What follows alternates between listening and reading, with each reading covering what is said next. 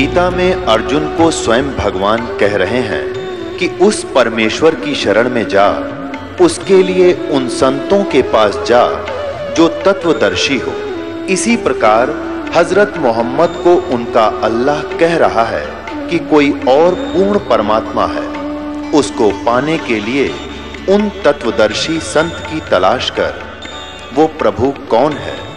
ये जानने के लिए कृपया अवश्य सुनिए जगत गुरु तत्वदर्शी संत रामपाल जी महाराज के अमृत वचन। परम आदरणीय श्री प्रेम रावत जी महाराज, उर्फ़ बालेगेश्वर जी ने तथा श्री सतपाल जी महाराज, आदरणीय संत तथा इनके पिताजी व पूज्य गुरुदेव जी ने श्री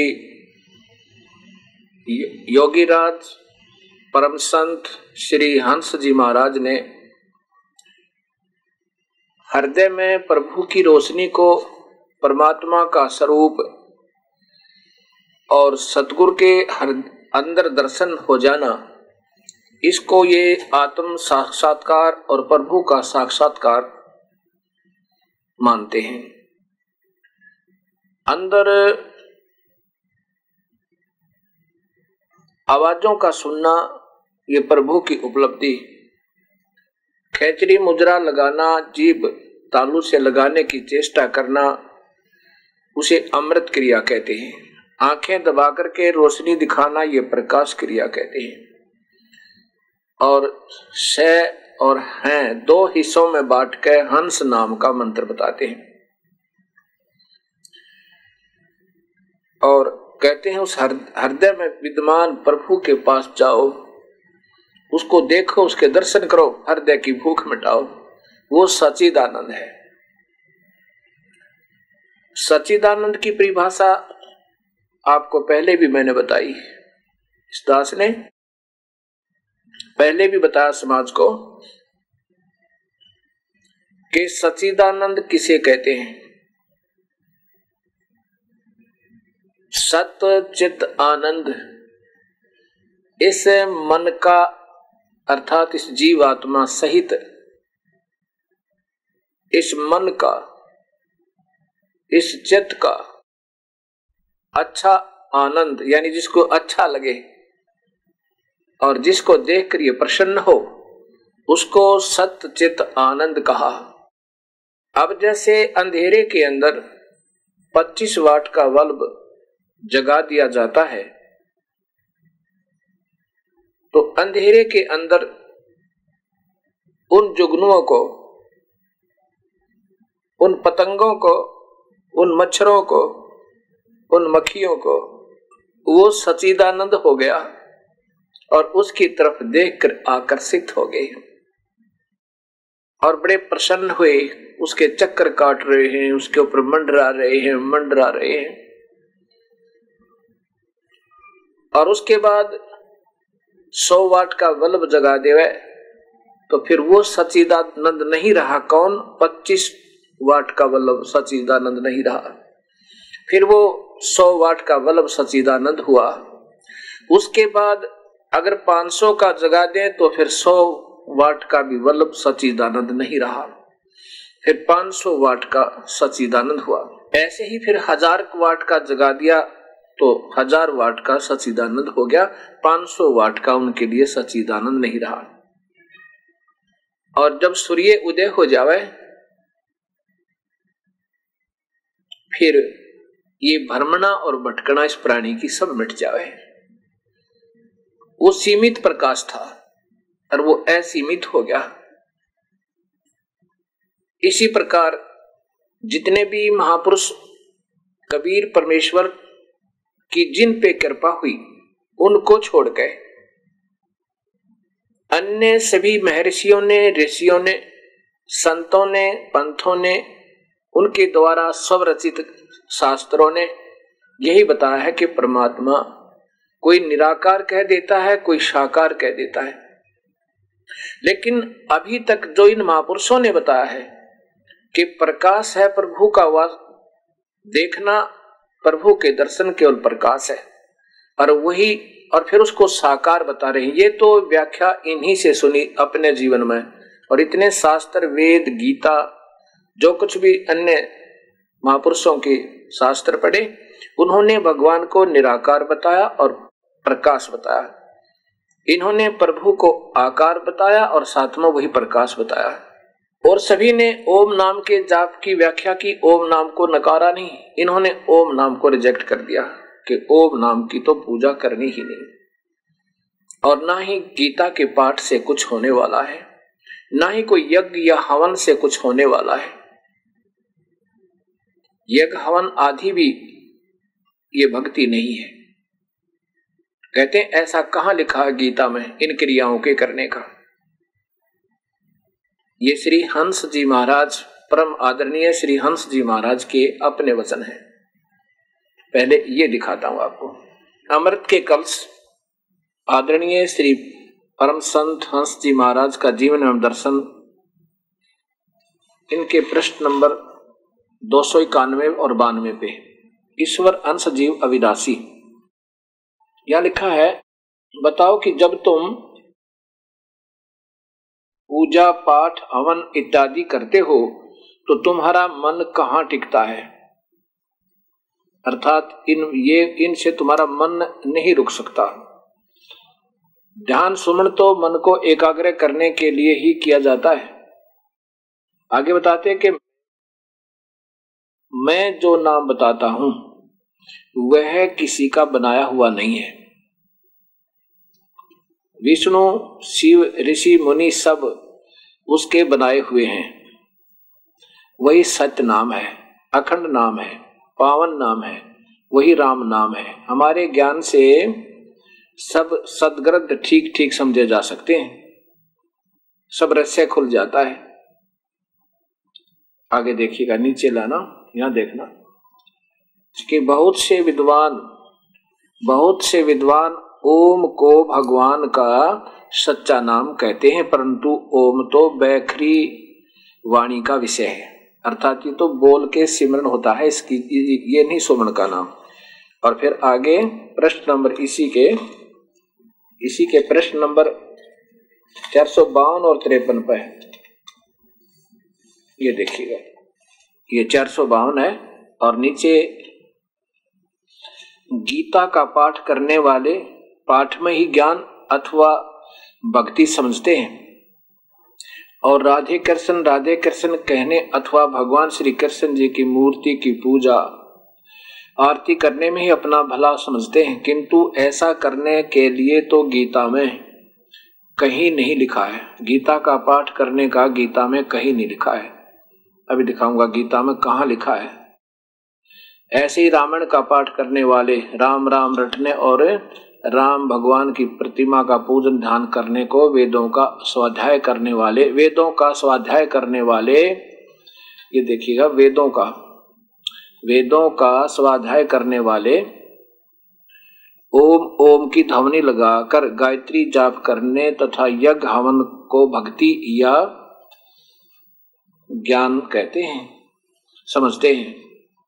विचारने की बात तो यह है कि इन सब बातों से किसी का सच्चा हित हो भी रहा है। क्या ऐसा ही करते रहने से मनुष्य योनि के सच्चे ध्येय तक पहुँच ही जाएँगे? क्या भगवान श्री कृष्ण ने अपने परम भक्त अर्जुन को ऐसा ही करने के लिए आदेश दिया है? हाँ जबकि इन सभी बातों में से कोई भी ऐसी साधन नहीं है जो कि युद्ध करते हुए किया जा सके। अब ये देखते जाना इन महापुरुषों की विलक्षण बुद्धि के सोच। कहते हैं, क्या युद्ध में तुम ओम नाम जप सकते हो? क्या युद्ध में तुम हवन कर सकते हो या गीता का पाठ कर सकते हो? ऐसा कहा लिखा है भगवान ने गीता में? इससे सिद्ध होता है, इन्होंने गीता को पढ़ा भी होगा तो मेरे ख्याल में विचार नहीं किया होगा। अब गीता में अठारहवें अध्याय में लिखा है कि अर्जुन, जो गीता जी का पाठ और सच्ची श्रद्धा के साथ करता है, वो मुझे प्राप्त होता है, इसमें कोई संदेह नहीं। और फिर ये बताते हैं, ध्यान लगाओ, हृदय में पहुंचो। ध्यान लगाओ, हृदय में पहुंचो, आँखें बंद कर लो, कान मूंद कर बैठ जाओ, घोर तप करो, फिर ये युद्ध में कर सकते हैं। हृदय में अगर ध्यान लगा कर बैठ के युद्ध में, फिर युद्ध कर सकते हैं क्या? भगवान ने ऐसा ही कहा उसमें। अब ये इतना जटिल ज्ञान बना दिया इन अपनी अपनी सोच के आधार पर महापुरुषों ने ये थी तो पुण्यात्मा यदि इनको ये सच्चा ज्ञान कोई संत मिल जाता, क्योंकि ये युगों युगों से ऋषि है, महापुरुष थे तभी तो इतना मेहनत की भगवान के लिए, पर बबूल बीज के आम के स्थान पे उसकी कितनी मेहनत करो, कितनी उसका सच्चाई और उसका सुरक्षा करो, आम नहीं लग सकते। यही इनके साथ हुआ। अब दिखाते हैं आपको। गीता में यज्ञ करने का के लिए भगवान ने कहा है कि जो यज्ञ नहीं करते, अर्थात पाँच यज्ञ करनी होती, ये अवश्य करनी चाहिए। गीता में लिखा है कि सबसे पहले ब्रह्मा ने जो सृष्टि कल्प के प्रारंभ में रची उस समय सब प्रजा से कहा था कि तुम शास्त्र अनुकूल वेदों अनुसार, वेदों को पढ़ के सुना था कि भगवान का आदेश है, सब यज्ञ करो। जो प्रभु ने तुम्हें दिया है तुम्हारे भाग्य में, उसमें से यदि कोई कुछ हिस्सा प्रभु के नाम पर यज्ञ हवन धर्म नहीं करता तो वो चोर प्राणी है। अब देखो, हर एक चीज़ को हमने समझना पड़ेगा विधिवत। कोई तो केवल हवन हवन और ओम नाम के जाप को ही अंतिम उपासना सम बता रहे हैं। हमने ये सारी ही मिलकर करनी पड़ेगी, तब बात बनेगी।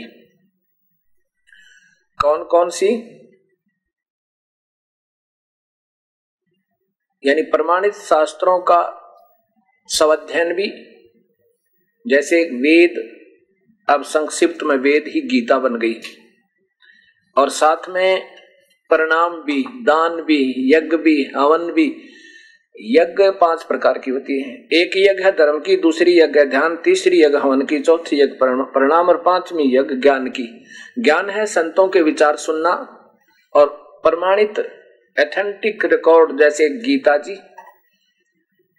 अगर ब्रह्म साधना करनी है तो गीता जी का पाठ नित करना चाहिए। लेकिन केवल पाठ पाठ नहीं। गीता में भगवान ने यह भी कहा कि ओम नाम का जाप पूरे संत लेकर करना नाम एक बीज है।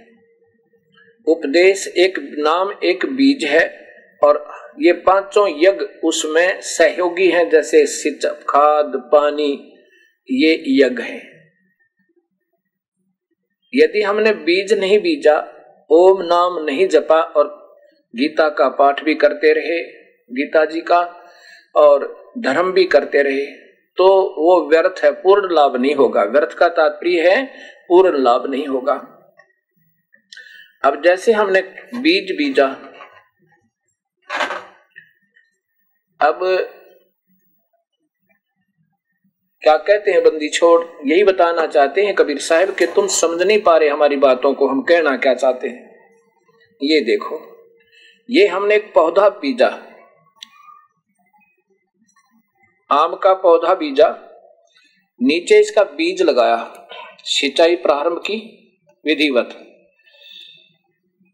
और यहाँ पर हमने ये हवन रूपी, ये यज्ञ रूपी, ये जल, खाद, इसकी सुरक्षा, इसमें को गुड़ाई, ये करते रहे। तो कहा फल लगेंगे? यहाँ लगेंगे। ये अक्षर पुरुष एक पेड़ है, निरंजन वाह की डार निरंजन ये काल है अक्षर पुरुष ये ब्रह्म। और परब्रह्म, ये ये परब्रह्म है। ये ब्रह्म गलती से लिख दिया। हाँ ये ब्रह्म, है अक्षमा करना, ये परब्रह्म है। ये परब्रह्म है, अक्षर पुरुष, ये तना है और ये ब्रह्म है, ये दार है। और फिर दार के तीन शाखाएँ हैं। ब्रह्मा, विष्णु, महेश और फिर आगे इन्हीं से उत्पत्ति इन देवताओं की है, जहाँ पर ये टहनी और छोटी शाखाएँ होगी, टहनिया होगी। अब गीता जी के तीसरे अध्याय में लिखा है कि जो यज्ञ नहीं करते, ये तो पाँचवें अध्याय में लिखा कि उल्टा लटका हुआ एक वृक्ष है, अर्जुन। अब इसमें सीधा बीजा हुआ पौधा, भक्ति रूपी, ढंग से भक्ति करने का तरीका है अपनी भक्ति रूपी पौधे का, जड़ की सिंचाई करनी है। और फिर इनसे इन टहनियों का फल लगेंगे। ब्रह्मा, विष्णु, महेश के, और फिर आगे छोटी छोटी टहनिया के अब यहाँ कहने का भाव गीता में यह है कि तुम इसकी सिंचाई करो, पूर्ण परमात्मा को भोग लगाओ, यज्ञ करो, गुरु बनाओ, उसके गुरु की आज्ञा में रहो और फिर जैसे वो बताओ इस सिंचाई, भक्ति रूपी सिंचाई के नाम लेकर फिर यज्ञ, हवन, धर्म, ये पाँचों यज्ञ आपने करते रहना होगा। तब ऐसा करने से इनके जाकर टैनिया का फल लगेंगे। प्रथम तो आपको गीता जी में लिखा है कि यज्ञ करो, नहीं करते वो चोर पापी हैं। जो यज्ञ नहीं करते, वो पापी प्राणी है। ये देखिएगा, अध्याय नंबर तीन के और श्लोक नंबर ग्यारह से प्रारंभ करेंगे। ये देखो, अध्याय नंबर तीन के श्लोक नंबर ग्यारह। इस यज्ञ के द्वारा देवताओं को उन्नत करो। वे देवता तुम लोगों को उन्नत करें। इस प्रकार निस्वार्थ भाव से एक दूसरे को उन्नत करते हुए तुम लोग परम कल्याण को प्राप्त होगे। आगे देखना। इसमें स्पष्ट कर दिया। इसकी संस्कर देखना थोड़ी सी। इष्टान भोगान ही व देवा दसनते यज्ञ भाविता। इष्ट देव को, सबका ईष्ट देव केवल कबीर परमात्मा है। अब ये चौदह, पंद्रह श्लोक आपको बताएगा इसी में। इष्टान भोगान, यानी भोग तो लगाना, पूर्व परमात्मा को नियमित उसके करना है, और फिर फल देंगे ये टहनी और पत्ते। यहाँ के तीनों लोग के भगवान और ये देवता हमें फिर लाभ देंगे जब हम मूल पूजा करेंगे।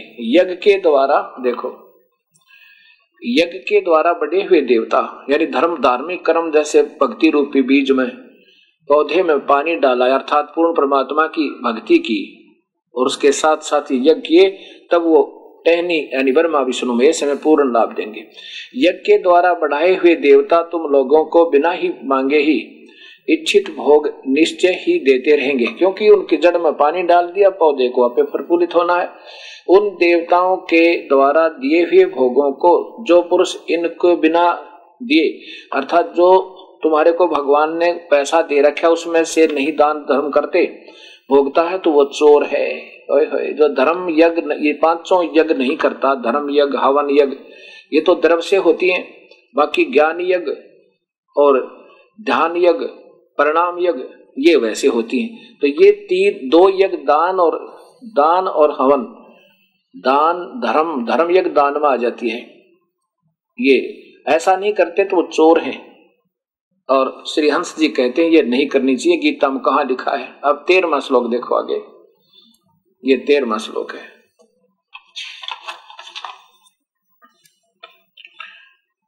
यज्ञ से बचे हुए अन्न को खाने वाले श्रेष्ठ पुरुष बचे हुए का तात्पर्य होता है, पहले इष्ट देव को भोग लगाया जाता है, जो कबीर परमेश्वर है, पूर्ण ब्रह्म है।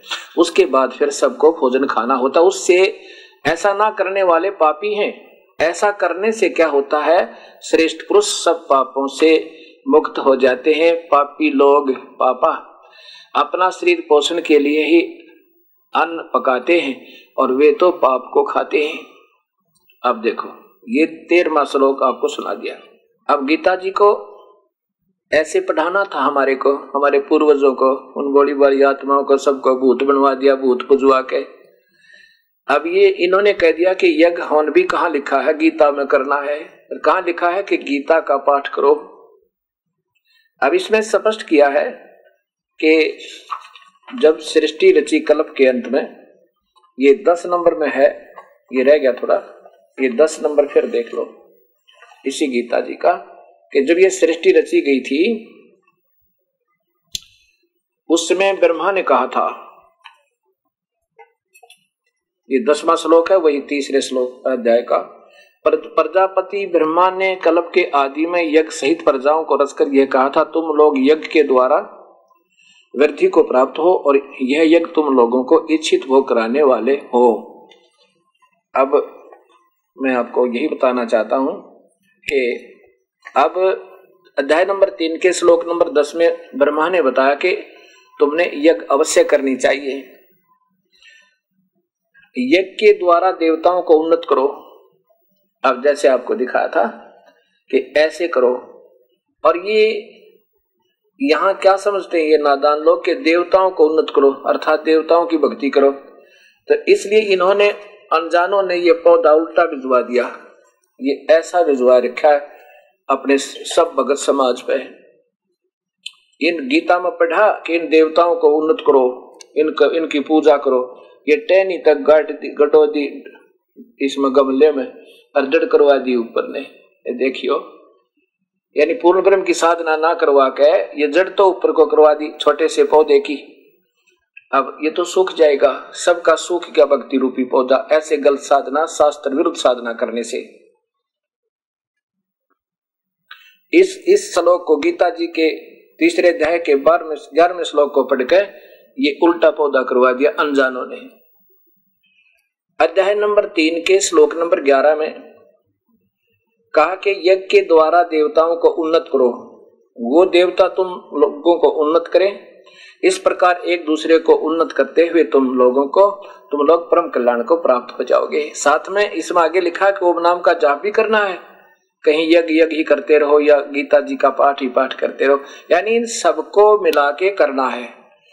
अकेली यज्ञ नहीं, अकेला हवन नहीं, केवल पाठ ही नहीं, ऐसा नकारा किया है। कबीर साहब ने ऐसा निकारा किया था कि तुम केवल गीता का पाठ करते रहते हो, मूल नाम जप नहीं रहे। इन नादान संतों के कहते हैं ब्रह्म तक की साधना, ओम नाम भी नहीं जप रहे हो, ये तुम्हें हानिकारक होगी। इसी से वह दुश्मन बना दिए। उन वक्त गुरुओं ने अंधे गुरुओं ने भोली जनता को कहा कि तो तुम्हें तुम्हारे देवताओं को बुरा बताता है। ये तो तुम्हारे देवताओं के अपने देवताओं की पूजा नहीं कर, करने से मना करता है। ये तो श्राद्ध निकालने से मना करता है। फिर अपने देव अपने पित्र स्वर्ग में क्या खाएँगे? अब जिस स्वर्ग में दूध नहीं जिस स्वर्ग स्वर्ग में पानी नहीं तो वो स्वर्ग कहाँ से हुआ नादानो? ये भी ना सोचा।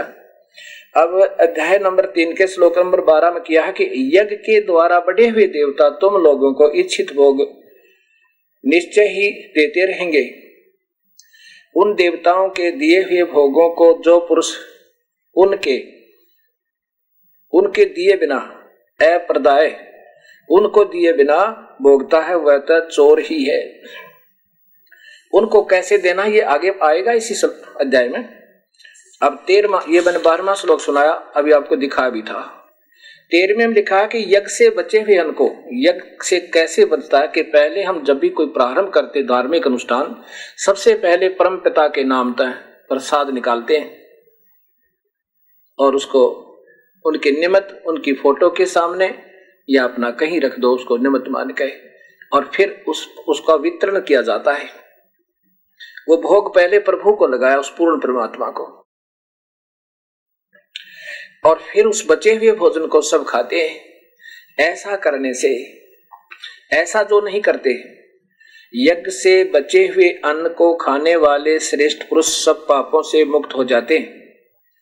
कौन से सब पाप जो यज्ञ, धर्म, हवन और ज्ञान यज्ञ नहीं करते? ज्ञान यज्ञ है धार्मिक शास्त्रों का पठन पाठन और सत्संग श्रवण। अगर ऐसा नहीं करते, हवन नहीं करते और धर्म नहीं करते, जैसे यहाँ खंड भंडारे चलते हैं, प्रभु के नाम ते इस क्रोथा आश्रम में लेकिन विधिवत साधना से, अगर नाम ठीक नहीं है, चाहे भंडारे भी करते रहना, वो वास्तविक लाभ नहीं है। नाम ठीक नहीं है, चाहे आप ध्यान भी लगाते रहना, ध्यान एक यज्ञ है, और यज्ञ का फल प्रभु प्राप्ति नहीं है, चाहे किसी पर कुछ भी सोच कर, करो आप मेडिटेशन जो करते हो, ये ध्यान यज्ञ है, और ध्यान यज्ञ से प्रभु प्राप्ति नहीं है। अन्य लाभ है। जब तक हम नाम नहीं बीजेंगे, तब तक सभी यज्ञों यज्ञ निष्फल है। नाम सही हो, तब उस जड़ में पानी डालने से, यानी यह धर्म ध्यान हवन, ज्ञान, ये सभी यज्ञ करते रहने से तो वो पाप उन पापों से मुक्त हो जाते हैं जो ना करने से पापी कहलाते वो तो चोर हैं जो ऐसा नहीं कर, करते, ऐसा लिखा है। उस पाप से बच जाएँगे, मुक्त हो जाएँगे, जो ये धार्मिक अनुष्ठान ना करने से उन्हें पाप लगने थे, उन सब पापों से मुक्त हो जाएँगे। ये सभी पापों से नहीं, उन पापों से, जो धर्म आदि, जो हवन नहीं करते, यज्ञ नहीं करते, और ये धार्मिक पठन पाठन नहीं करते शास्त्रों का, प्रमाणिक शास्त्रों का, वो चोर लिख रखा है। वो तो पाप को ही खाते हैं। वो पापी लोग पाप ही को खाते हैं। जो हवन यज्ञ, धर्म यज्ञ, ज्ञान यज्ञ, गीता का पाठ, ब्रह्म तक साधना करने वालों को और पूर्ण परमात्मा की साधना करने वाले को कबीर साहब की वाणी का पाठ। उसमें वेद भी, गीता और वेद एक ही है। उनमें सभी का सामूहिक पाठ हो जाता है और पुराणों का भी पाठ हो जाता है। हमारे पास एक कबीर साहब ने अर्थात उन्हीं की प्यारी आत्मा गरीबदास जी ने एक ऐसा, एक ऐसी रमेणी बनाई है, जिसमें अठारह प्राणों का और वेद शास्त्र गीता का, गीता जी का और पूर्ण सुख संवेद का एक ही पंद्रह मिनट में उसका पूर्ण पाठ हो जाता है। और इतना अजब ढंग से होता है, कमाल है। आप देखना उसको। जब यहाँ आओगे नाम लेने के लिए, आप सारी उम्र याद रखोगे। अब चौदह और पंद्रह में वो स्पष्ट किया है कि वो कौन है वो परमात्मा जिसको भोग लगाना है। जिसकी पूजा प्रारंभ करने से फिर देवता प्रफुल्लित होंगे, उसके प्रफुल्लित होने से फिर वो बढ़ यानी फिर तुम उनको फल लगेंगे। ब्रह्मा, विष्णु, महेश रूपी टहनियों का फिर फल लगेंगे। वो कैसे, कौन है वो भगवान? कौन है वो जड़? अध्याय नंबर चौ, तीन के चौदह पंद्रह श्लोक में लिखा है कि संपूर्ण प्राणी अन्न से उत्पन्न होते हैं। अन्न की उत्पत्ति वृष्टि से होती है। वृष्टि यज्ञ से होती है। जो वर्षा इन धार्मिक यज्ञ, हवन से, धर्म से इनसे वर्षा होती है होती है। और यज्ञ विहित कर्मों से उत्पन्न होते हैं। यज्ञ अच्छे कर्मों के कारण होते हैं। शास्त्र अनुकूल साधना से होते हैं। और कर्म को तू काल से ब्रह्म वेद से उत्पन्न हुए जान इन्होंने लिखा वेद से नहीं। ये है ब्रह्म का अर्थ है ब्रह्म इच्छर पुरुष काल भगवान ने ही क्योंकि हम काल के लोक में फंसे तो इस काल ने हमें कर्म लगाए। ये देखिए अध्याय नंबर तीन का। और श्लोक नंबर चौदह और पंद्रह। संपूर्ण प्राणी अन्न से उत्पन्न होते हैं, अन्न की उत्पत्ति। वृष्टि से होती है, वृष्टि यज्ञ से होती है।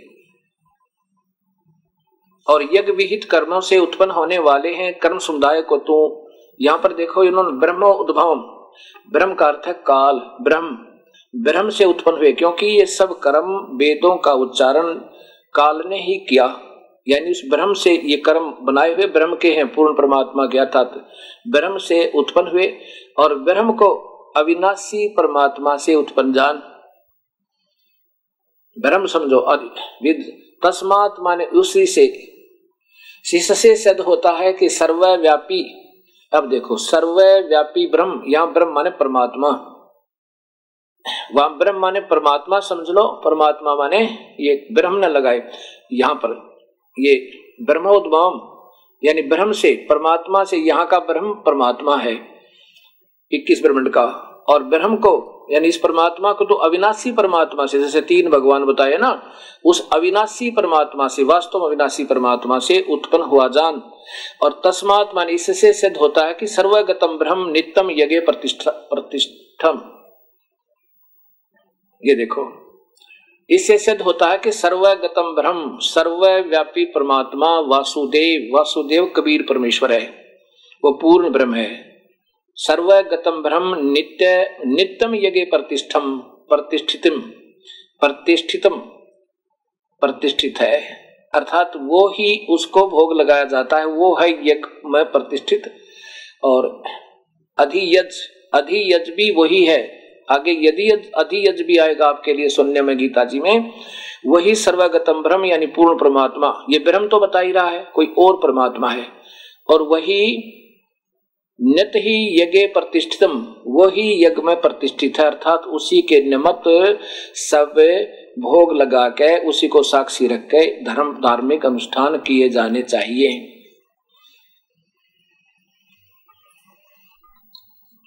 यहाँ पर ये अनजान,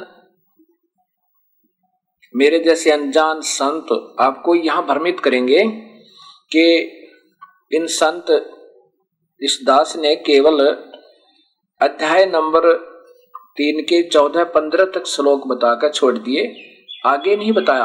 आगे ये क्या बता लिखा है इन्होंने? अब थोड़ा सा समझना पड़ेगा इस बात को। अर्जुन ने पूछा है, प्रभु, आपने कर्म और अकर्म करके दो प्रकार से बताया कि कर्म मार्ग और संन्यास मार्ग।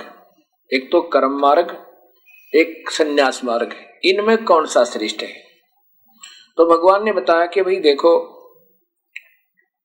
कर्म मार्ग कर्म योग और संन्यास योग कर्म कर्म संन्यास।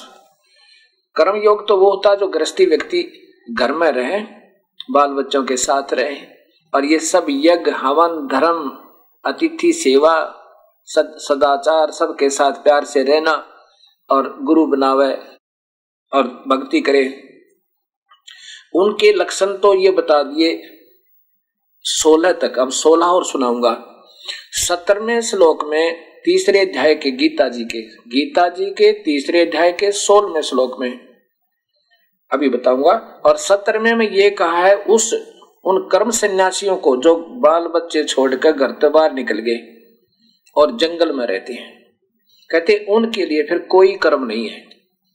वो तो अपने एक ईश्वर पर आश्रित हो गए, नाम ओम ले लिया और अपना हरदम उसका सिमरण करते रहते हैं और उस ईश्वर के लौ में लगाए रहते हैं। उनके लिए फिर कर्तव्य कर्म कोई नहीं। जब घर ही छोड़ गए तो फिर भंडारा का का करेंगे वह। और का फिर हवन करेंगे। वो तो अपना बैठ के ईश्वर के चिंतन में ओम नाम का जाप कर रहे हैं। ठीक है। अब कहा कि दोनों ही व्यक्ति। गीता जी में पूछा भगवान से अर्जुन ने कि इन दोनों में से कौन सा अच्छा है? भगवान ने कहा कि यदि उनकी वे ऑफ़ वर्शिप यदि उनकी विधि शास्त्र अनुकूल है पूजा की, वेदों के अनुसार, वेदों में ओम नाम ओम नाम, और गृहस्थी के लिए ये पाँचों यज्ञ अति आवश्यक है। कर्म सन्यासी जो घर छोड़ के बाहर चले गए और पूरा गुरु बना कर ओम नाम का जाप करे, उसके लिए फिर ये यज्ञ नहीं, उसने अपना चिंतन करना होता है, बस। उसके लिए ये यज्ञ कर्तव्य नहीं, उनके लिए नहीं है। अब यहाँ ये फंसाएँगे आपको, उलझा देंगे, क्योंकि उलझाने का तो इन्होंने ठेका ले ही रखा है। और तीन परमात्मा बता रखे ये का घुमा फिरा के काल पर हृदय में घुमा फिरा के काल के हृदय में रोशनी देखो, है? और अब देखो, इसी तीसरे अध्याय के सोलहवें श्लोक में स्पष्ट किया है कि वो तो पाप पाप आत्मा है, जो ऐसा नहीं करते, ये गीता जी। अब इसी के अध्याय नंबर तीन के पंद्रह तक मैंने सुना दिया कि पूर्ण परमात्मा ही ये यज्ञ में प्रतिष्ठित है। अब सोलह में देखो, हे पार्थ, जो पुरुष इस लोक में इस प्रकार परंपरा से प्रचलित सृष्टि के कर्म के अनुकूल नहीं वर्तता, अगर यज्ञ हवन आदि नहीं करता, जो बाल बच्चेदार है, कर्तव्य, अपने कर्तव्य का पालन नहीं करता, वह इंद्रियों के द्वारा भोगों के रमण करने वाला पाप आयु व्यर्थ ही जीता है। पाप आयु अघायु हो पाप आत्मा है? वो तो व्यर्थ में जीवित है, अगर यज्ञ हवन धर्म आदि नहीं करता है तो। अब देखो। अब यहाँ उलझाएँगे, ये आपको उलझा सकते हैं। अध्याय नंबर, ये सत्रह, देखो, सत्रह। वही तीन का है। परंतु, यह तो परंतु जो मनुष्य आत्मरत एवं, आत्मा में ही रमण करने वाला और आत्मा में ही तृप्त है तथा आत्मा में ही संतुष्ट हो, उसके लिए कोई कर्तव्य नहीं है, जो घर छोड़ गया। आत्मा में तो रमन करेगा जिसने और कोई काम ना हो। जैसे हम तो बाल बच्चेदार और हमने सब कार्य भी करने हैं, किसी ने नौकरी करनी है, किसी ने मजदूरी करनी है और किसी ने व्यापार करना है, कोई अपनी खेती बाड़ी करता है तो हमने तो ये कर्तव्य कर्म जो बता रखे हैं, यज्ञ पाँचों करते रहना होगा। अगर ऐसा नहीं करते गृहस्थी आदमी तो पापात्मा नीच व्यक्ति और दुष्ट लोग लिखे, वो चोर लिखे भगवान के। और ये महापुरुष जी कहते हैं, कहा लिखा गीता में, कि यह गमन करो। अब ये बुद्धि मेरी या तो मेरी फेल होगी और ना इन्होंने सोचना पड़ेगा महापुरुषों ने, कि तुम क्या बोल रहे हो और क्या कर गए अब भी बात समझ जाता कुछ नहीं बिगड़ा। प्रेस्टेज सुनी बनाना इसको। मैं तो इस सब संतों के चरणों के जूतों की धूल समझना मुझे। मेरी भी नम्र प्रार्थना है कि आप दोबारा फिर सोचो। अब तीसरे अध्याय के सत्तरवें श्लोक में ये कहा कि जो हरदम ईश्वर में रमण करता है, नाम ले लिया उसने और फिर प्रभु का चिंतन करता रहता है और घर त्याग गया। दिन रात तो वही करेगा, नहीं तो गाँव में घर में रहेगा तो अपना काम भी करना होगा तो सब कर्म नहीं छोड़े जा सकते। तो बाहर चला गया। कहते हैं, उसके लिए फिर कोई कर्तव्य, कर्म बकाया नहीं रहता, उसका फिर इस संसार में कोई मोह भी नहीं रहता। ऐसा लिखा है, उसके लिए नहीं। लेकिन जो गृहस्थी हैं, जो कर्म योगी हैं, उनके लिए। और ये सब कर्म योगी हैं। ये महात्मा जी स्वयं बाल बच्चेदार हैं और सब शास्त्र विरुद्ध कथन कर रहे हैं, बता रहे हैं। ये ये तीनों महाशक्तियाँ ये इनके पूज्य से पिताजी, योगी राज परम संत श्री हंसराज जी और ये इनके छोटे पुत्र श्री प्रेम रावत जी बाल योगेश्वर और ये आदरणीय श्री सतपाल जी महाराज। इन सब की यही थ्योरी है। गीता कुछ बता रही है, ये बता रहे हैं कि ओम का ओम नाम का जाप भी नहीं करना है। अब ये नहीं कि ये गलत इन ये अपने दृष्टिकोण से तो बहुत अच्छा कर रहे हैं। तभी तो इतनी मेहनत कर, करते हैं दिन रात सत्संग करते हैं जगह जगह जा करके प्रवचन करते हैं। तो यहाँ कहते हैं बिना विवेक बिना विवेक संत जो बनते वो फिर बात नहीं बनती। विवेक करना पड़ेगा पहले सोचना पड़ेगा इन शास्त्रों को फिर लेना पड़ेगा हमने। तो यहाँ ऐसा कहा, ये यहाँ उलझा सकते हैं आपको कि देखो गीता में लिखा है कि जो हरदम आत्मा में रमण करता हरदम कैसे रमण कर सकते हो आप? आपने तो बच्चों की शादी भी करनी है, उनकी शिक्षा भी करवानी है तो उस कमी को पूर्ति करने के लिए ये पाँचों ये करनी होंगी आपने। तो ऐसे ये आगे फिर लिखा, उन्नीस में अठारहवें में लिखा कि उस महापुरुष का तो ना कोई कर्म करने में कोई प्रयोजन है और कर्मों न कर्म करने से और न कर्म न करने से ही कोई प्रयोजन रहता है, क्योंकि संपूर्ण प्राणियों में इसका किंचित मात्र भी स्वार संबंध नहीं रहता। वो तो उसके लिए जो दो मार्ग बताते हैं, कर्म योग और कर्म संन्यास। लेकिन उसमें बताया है कि कर्म संन्यासी से कर्म योगी बाल बच्चों में रहता हुआ व्यक्ति ज़्यादा श्रेष्ठ है। ये भी बताया, क्योंकि कर्म सन्यासी को अभिमान हुए बिना रह नहीं सकता और वो पार कभी नहीं हो सकता। यदि उसमें अभिमान ना हो तो वो दोनों एक जैसी उपलब्धि करते हैं। बाल बच्चेदार भी। बाल बच्चेदार कैसे उस सन्यासी जैसी उपलब्धि करेगा? ये पाँचों यज्ञ करता रहेगा, अन्यथा नहीं करेगा। ये हवन भी करना है। धार्मिक धार्मिक भंडारे भी गुरु आज्ञा से, उन्हीं की आदेश से जहाँ वो कहें, वैसे करवाना है। और हवन हवन कैसे करवाते हम? सुबह से हम जोत लगाओ। ज्योति अच्छा घी डाला, सौ ग्राम पक्का। और सौ ग्राम डाले श्याम ने नहीं तो कुछ जितना भी डालो, पचास ग्राम, कुछ तो डालो। लेकिन एक बार करके देखो, मालिक की दया थे भंडारे भर देगा आपके मालिक। और फिर सुबह के हम नितनेम बताते हैं, यानी नित पाठ। वो पौन घंटा में हो जाते हैं। वो करे, हवन हो गया और ज्ञान यज्ञ होगी। मंत्र हो गए जोत जले।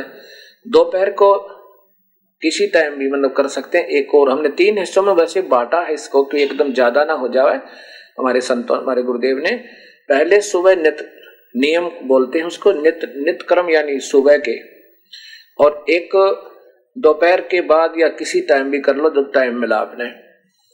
और एक शाम को आरती। दोपहर को रमेणी है, जिसमें सभी पुराण, सभी वेद, सभी शास्त्रों की बड़े आसान से पाठ हो जाता है। और खाना खाने के बाद एक आरती बोलते हैं अन्न देव की आरती। उसमें कम से कम भी दस बारह कथा हो जाती हैं, सिर्फ़ दो मिनट, ढाई मिनट में। अब कैसे कथा होती है? जैसे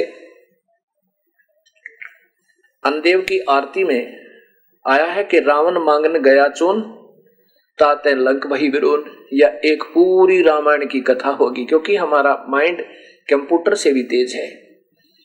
हमने रामायण की कथा सुनी होगी तो एक ही लाइन में पूरी रामायण हमारे दिमाग में घूमगी, हृदय में वो सारी बातें याद आएगी। कैसे भगवान राम को वनवास हुआ था, कैसे उनकी उत्पत्ति हुई थी, कैसे फिर सीता हरण हुआ था, कैसे रावण मरा था, यानी पूरी कथा एक ही सेकंड में इस मन ने सारी कह दी। फिर कहते हैं कि तंदुल विपुर को दिए देख रची सुदामा पुरी अलेख। तंदुल माने चावल सुदामा ने किसको दिए? भगवान श्री कृष्ण को आदर से भेंट किए। अर्थात वो छुपा रखे थे काक में भगवान ने प्यार से छीन कर खाए थे और फिर उनका एक सुंदर महल रच दिया। अब यह कथा होगी। ऐसे ये कथाएँ हम आपको एक ही सेकंड में ना जाने कि, कितना लाभ हो जाएगा। कथाएँ भी सुननी है कथाएँ भी करनी है। लेकिन केवल कथाएँ कथा करता रहना ये भी अज्ञानता है। ऐसी कथा रामायण की आप कथा को हफ़्ते में करें, हम उसको एक सेकंड में करवाओ आपकी। रावण मांगन गया, चून ताते लंक वही ने। हृदय में गदगद हो और एक सेकंड में वो दुख आवे माँ के साथ, क्या बद शुरू किया था? उस पाप पापी रावण ने कैद में। और कैसे फिर भगवान ने उसको निष्कासित कर दिया था? कैसे उन्होंने वहाँ अपना जीवन निर्वाह किया होगा? ऋषि वाल्मीकि अगर वह अब एक इसी दोहे में पूरी रामायण इसने सात वर्ष दिन में कर लो। अगर आपको याद है हाँ ठीक है, याद कराने के लिए आप पढ़ा सकते हो, बोल सकते हो, बता सकते हो। उसके बाद फिर उसी पर नहीं, इतने में वह सारी कथा हो जाती है। ऐसे हम आपको ऐसा तरीका बताएँगे, क्योंकि कथाएँ भी सुननी है।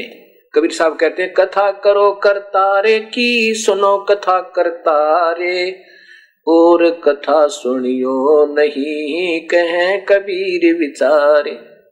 अब सबको, सभी क्रिया करनी, लेकिन नाम सही होगा तो ये लाभ देंगे, अन्यथा नहीं। ये तो उस भक्ति रूपी मंत्र, जैसे ब्रह्म साधना में ओम मंत्र पूरे संत से लेकर फिर गुरु मर्यादा में रहते हुए, और फिर ये यज्ञ, हवन, धर्म, ये कथा करता रहे, फिर ये भक्ति रूपी पौधा आपका सफल होगा। मना नहीं किया संत कबीर साहब ने, लेकिन उनको सुना किसी ने नहीं। उन उस समय के वर्तमान संतों का जिस जिनका बोलबाला हो रहा था, जिनके लाखों से रहे थे, उन्होंने भोली भारी आत्माओं को, अपने अनुयायियों को बहका दिया कि ये झूठ बोलता है, ऐसा कहीं नहीं लिखा है जो ये कहते हैं, देवताओं को ये तो बुरा बताते हैं। इसलिए वो सारे दुश्मन कर दिए कबीर परमात्मा के। लेकिन अब समाज अनजान नहीं है।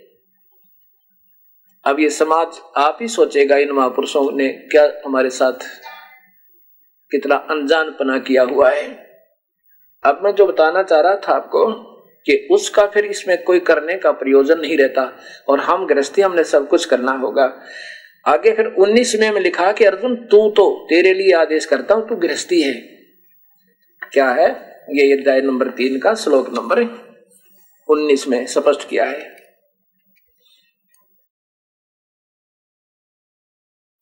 अध्याय नंबर तीन का, ये श्लोक नंबर उन्नीस। इसलिए इसलिए तू निरंतर आसक्ति से रहित होकर सदा कर्तव्य कर्मों को भली भांति करता है तू तो करता है जैसे मैंने पहले बताया गवन आदि।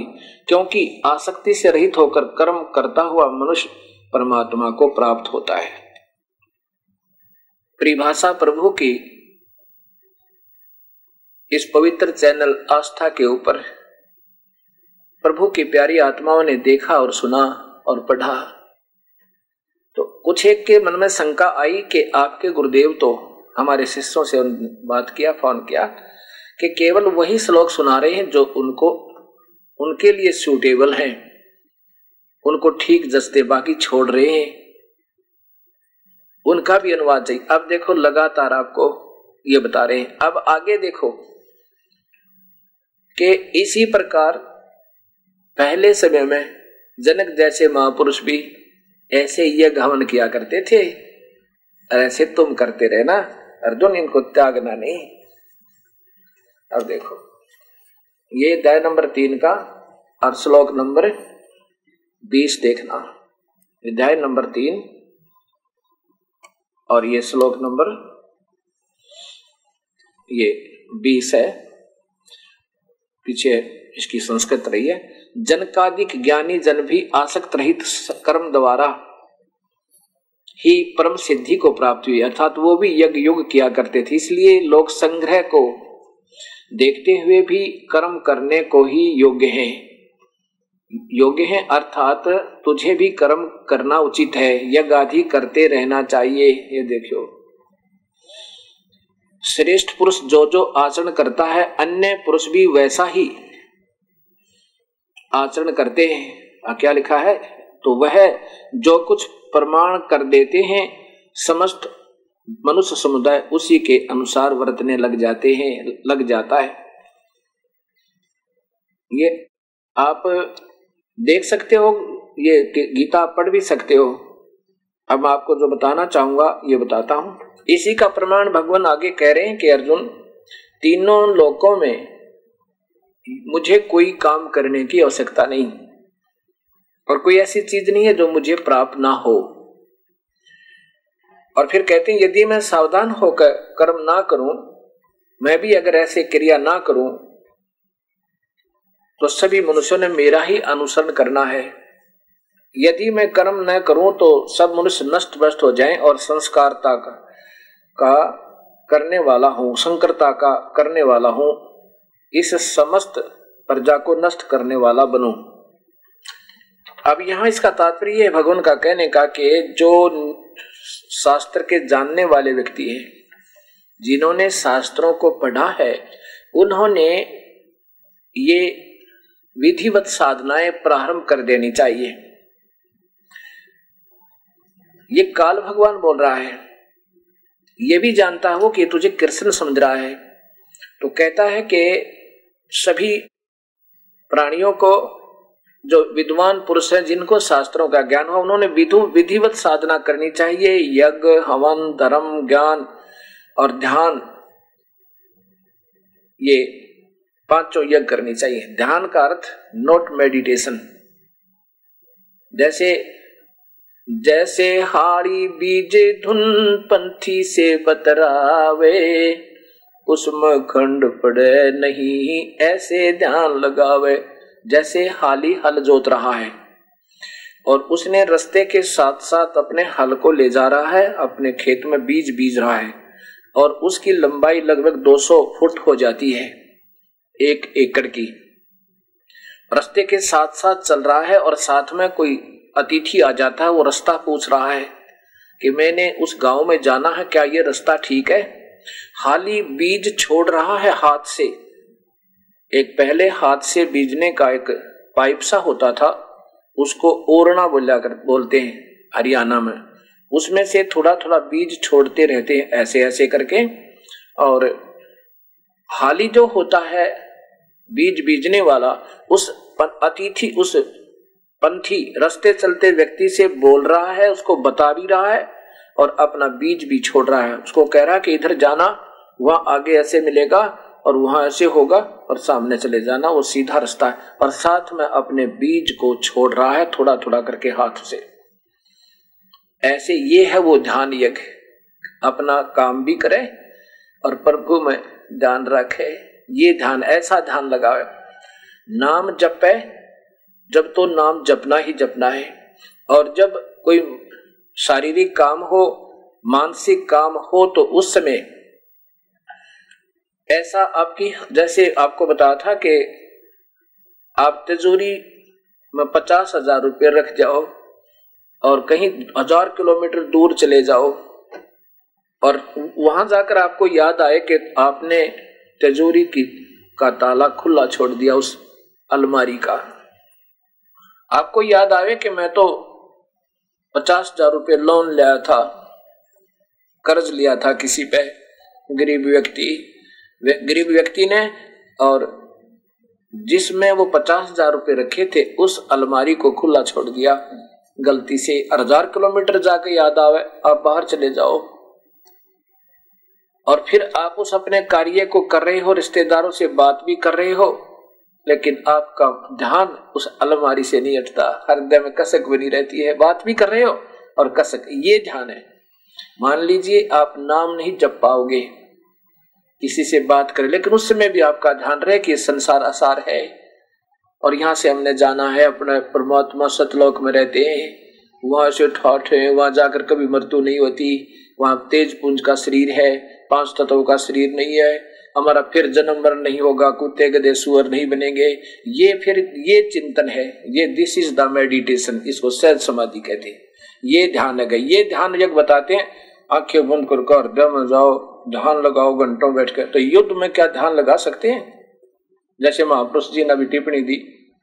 तो अब ये कहा है कि जो विद्वान पुरुष हैं, वो अनु शास्त्र अनुकूल साधना करें और फिर उनका अनुसरण ये अन्य लोग करें। जब विद्वान पुरुष ही उनको गलत मार्गदर्शन करेंगे तो उनका अनुसरण कौन करेगा? अब बीच में थोड़ी सी टिप्पणी और देता हूँ। ये शास्त्र साधना कैसे मोड़ पकड़ी हुई है। इतने महापुरुष जिनका दुनिया में बोलबाला और वो ऐसे प्रवचन करते हैं, बच्चा न मज़ाक, आंसी आवे।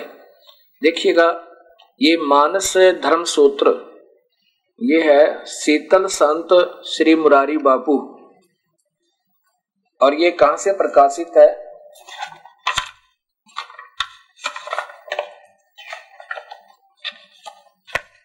देखते जाइएगा। ये शीतल मानस धर्म सूत्र शीतल संत मुरारी बापू। ये इनके द्वारा, इनके आश्रम से रचित है। और ये ये मुरारी बापू जी का अपने कर, ये देखिएगा। मानस धर्म सूत्र कथा सतल, उदयपुर राजस्थान। और पूर्ण आधारित शीतल संत पूरी मुरारी बापू जी अब इसके 104 पृष्ठ पर देखो आप। ये देखो 104 पृष्ठ पे। 204 पे 204 पृष्ठ पे। और यहाँ देखिएगा, क्या कहते हैं, मेरे पास एक प्रश्न आया है आज की बापू, हम उपासक तो हनुमान जी के हैं, परंतु सौपन भगवान कृष्ण के आते हैं, ऐसा क्यों? और क्या उत्तर दिया महात्मा जी ने? ऐसा तो होना ही चाहिए, तुम हनुमान को भजो और सपना कृष्ण का ने आए तो समझना कि तुमने हनुमान का भजन ठीक से नहीं किया। सपना कृष्ण का नहीं आए तो समझना कि तुमने हनुमान का भजन ठीक से नहीं किया। हनुमान को भजो क्योंकि हनुमान भी कर्मचारी और कृष्ण भी कर्मचारी हैं। हनुमान भी गिरधारी और श्री कृष्ण भी गिरधारी हैं।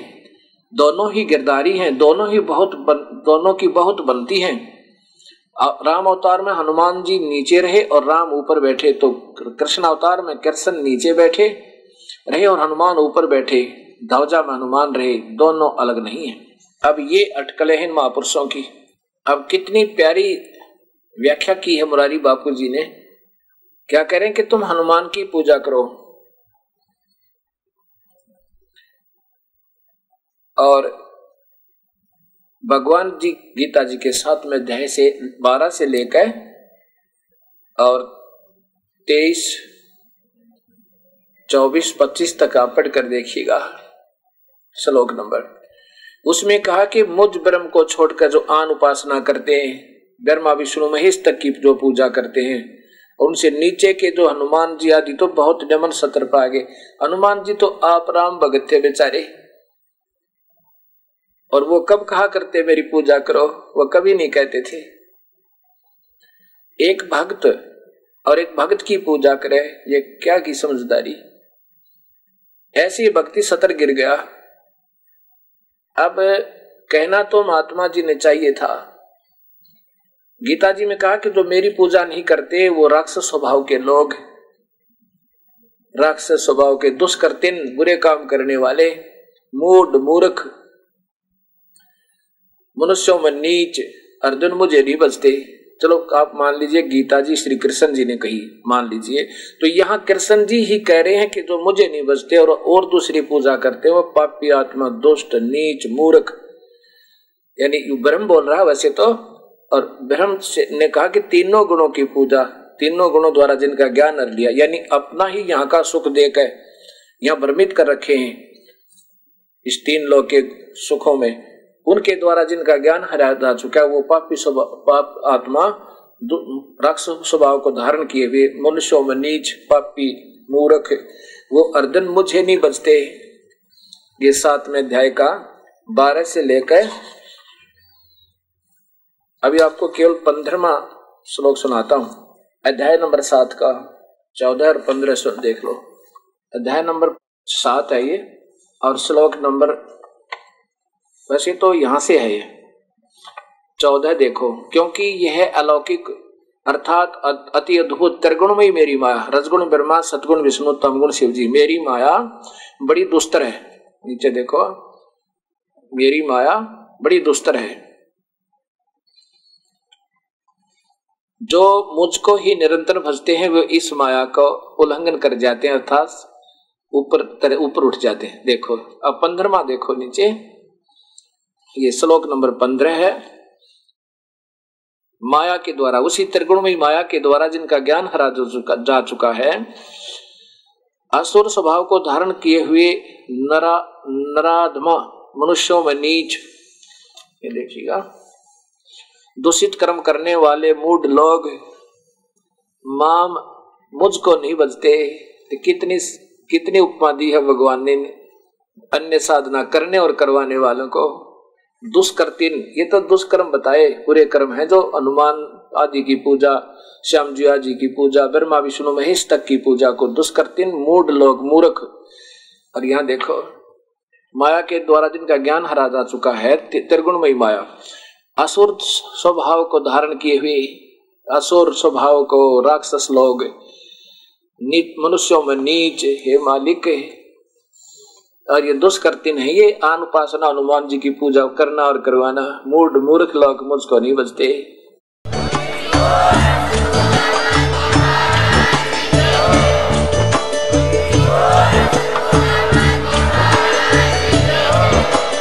आप सुन रहे थे जगत गुरु तत्वदर्शी संत रामपाल जी महाराज जी के मंगल प्रवचन। अधिक जानकारी के लिए विज़िट कीजिए हमारी वेबसाइट www.jagatgururampalji.org संत रामपाल जी महाराज जी के शुभ आशीर्वाद से पूरे विश्व भर में 500 से भी ज़्यादा नाम दीक्षा केंद्र हैं, जिन पर संत रामपाल जी महाराज जी द्वारा ऑनलाइन निशुल्क नाम दीक्षा दी जा रही है। अपने नजदीकी नाम दीक्षा केंद्र का पता करने के लिए संपर्क करें। Eight two two two eight eight zero five four one.